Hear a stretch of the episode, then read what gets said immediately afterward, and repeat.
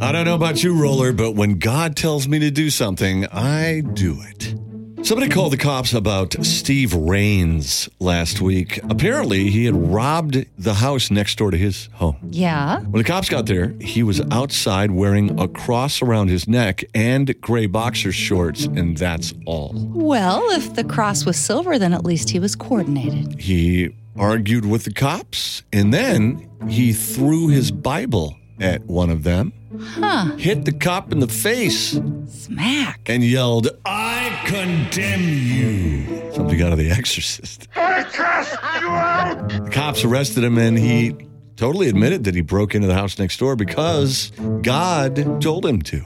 He's been charged with all kinds of crimes, and to this point, God has not bailed him out of jail yet. Oh.